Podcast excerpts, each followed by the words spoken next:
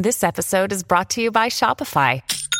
Forget the frustration of picking commerce platforms when you switch your business to Shopify, the global commerce platform that supercharges your selling wherever you sell. With Shopify, you'll harness the same intuitive features, trusted apps, and powerful analytics used by the world's leading brands. Sign up today for your $1 per month trial period at shopify.com slash tech, all lowercase. That's shopify.com slash tech. I don't know if you've been following it, but it is certainly, of course, uh, making the rounds. It has been for a while, but certainly now, the whole conversation about incel rebellion. Like, what is it? Because now we're hearing uh, about this possible motive in Monday's reign of terror. Because we're asking, did it play a role? It's one of the working theories being floated around. And just before the accused went on this alleged killing spree, and police confirmed it today, a Facebook post appeared on his page touting the quote incel rebellion. So, what is it? Apparently, it's someone who is involuntarily celibate, and that's a polite way of saying they can't get sex.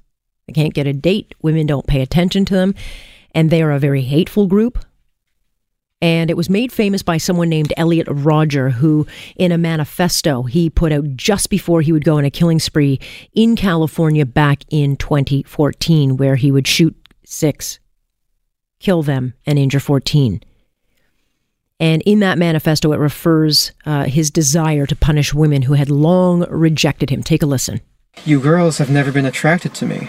I don't know why you girls aren't attracted to me, but I will punish you all for it. It's an injustice, a crime, because I don't know what you don't see in me. I'm the perfect guy. And yet you throw yourselves at all these obnoxious men instead of me, the supreme gentleman. I will punish all of you for it. like the biggest of losers. And I don't even like to play it, but to give you the proper context of what we're dealing with, you should hear who that is. And the accused in Toronto's case, he posted a message to Facebook saying, quote, in part, the incel rebellion has already begun. We will overthrow all the Chads and Stacys. All hail the supreme gentleman, Elliot Rodger.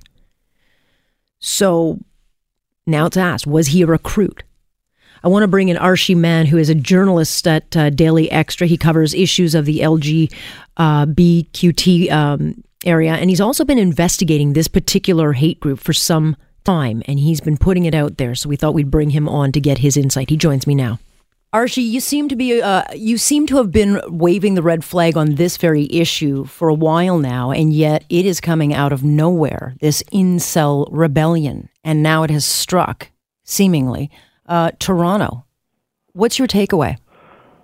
This is this is a kind of movement that's been percolating online for a long time. Uh, there are a variety of different manifestations of uh, what people call the uh, manosphere, quote unquote uh, whether it's pickup artists, uh, men's rights activists, mm-hmm. and now we also have uh, these incels.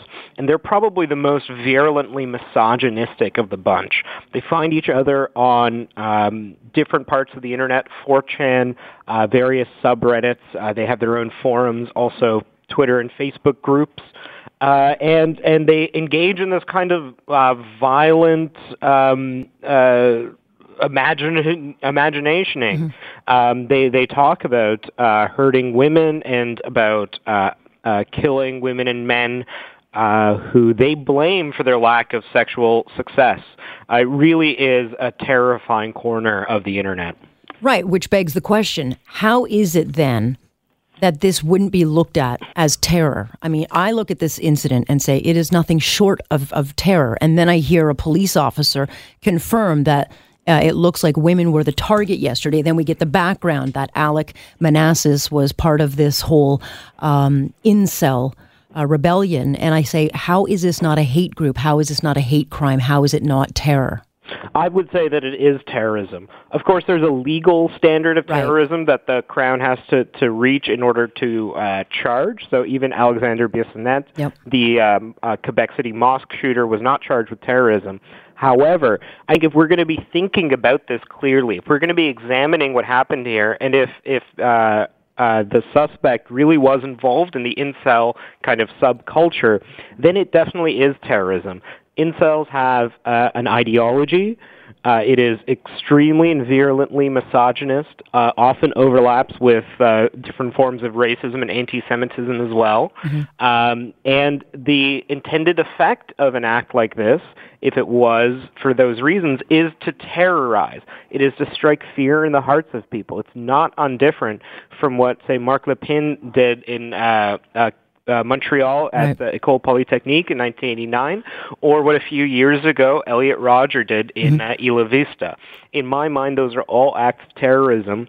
And we need to think about them that way so that we can uh, stop the radicalization of a lot of these isolated young men. Let's talk about Elliot Rodger because he seems to have been almost the commander that um, the accused Alek Minassian would have looked up to because in his Facebook, uh, he had put a post up in part saying, The incel rebellion has begun. We will overthrow the Chads and Stacys. All hail the supreme gentleman, Elliot Rodger." clearly it looks as if he looked up to him and wanted to carry out and maybe honor uh, Rodger, uh, Elliot Rodger, and and now seems to have surpassed him, killing more people. You know, uh, it, when you look at their online discussions, Elliot Rodger is often a figure that comes up, but they talk about him in this kind of joking way through memes. They talk about him as the supreme gentleman, which is um, an almost ironic and, and ridiculous term, and it's meant to be that. But at the same time, um, there is a kind of uh, admiration for what he did. Elliot Rodger, if you remember, had a manifesto yeah. in which he talked about um, why he was doing this and that it was because of, of the intense hatred of women uh, that he held and because of his, you know, sexual frustration, which he blamed on women and on feminism. And so that has really become this kind of jumping off point for a lot of these other uh, young men involved in the kind of incel subculture.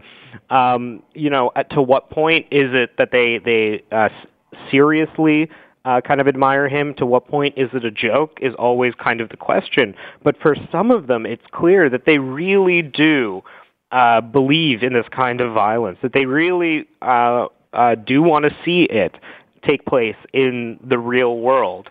And uh, for Mr. Minassian, uh, it appears that that may have been the case. Right. And if you go into the chat rooms, and I'm sure you have been looking, uh, already the chatter is that Alek Minassian, I mean, he is looked at uh, as a hero. Absolutely. And they're talking about various other kinds of attacks, um, you know, whether acid attacks or, or mass rapes of course, this is the kind of thing they talk about all of the time, so that's not new. You know, um, it's it's very difficult to differentiate when they're being serious and when they're not. But what I think we can take away from that is that they really do kind of egg each other on right. and radicalize each other. That there's nobody walking them back from the brink. That uh, in in a lot of ways they try and, and push each other to do something in the real real world to actually go out and hurt people. Um, and and we're seeing that play out again and again and again. Right, but no one seems to take it seriously. I mean, if Elliot Rodger, I mean, he obviously killed himself, but that should have put this on the map, and yet the incel rebellion has relatively stayed underground because the mainstream is just now starting to learn about it. So, why has it been able to kind of fester underground, and why hasn't law enforcement taken it more seriously? It's been able, I think, to fester underground in the same way that other parts of the alt right uh, that we've in the last few years become more familiar with have been able to fester underground.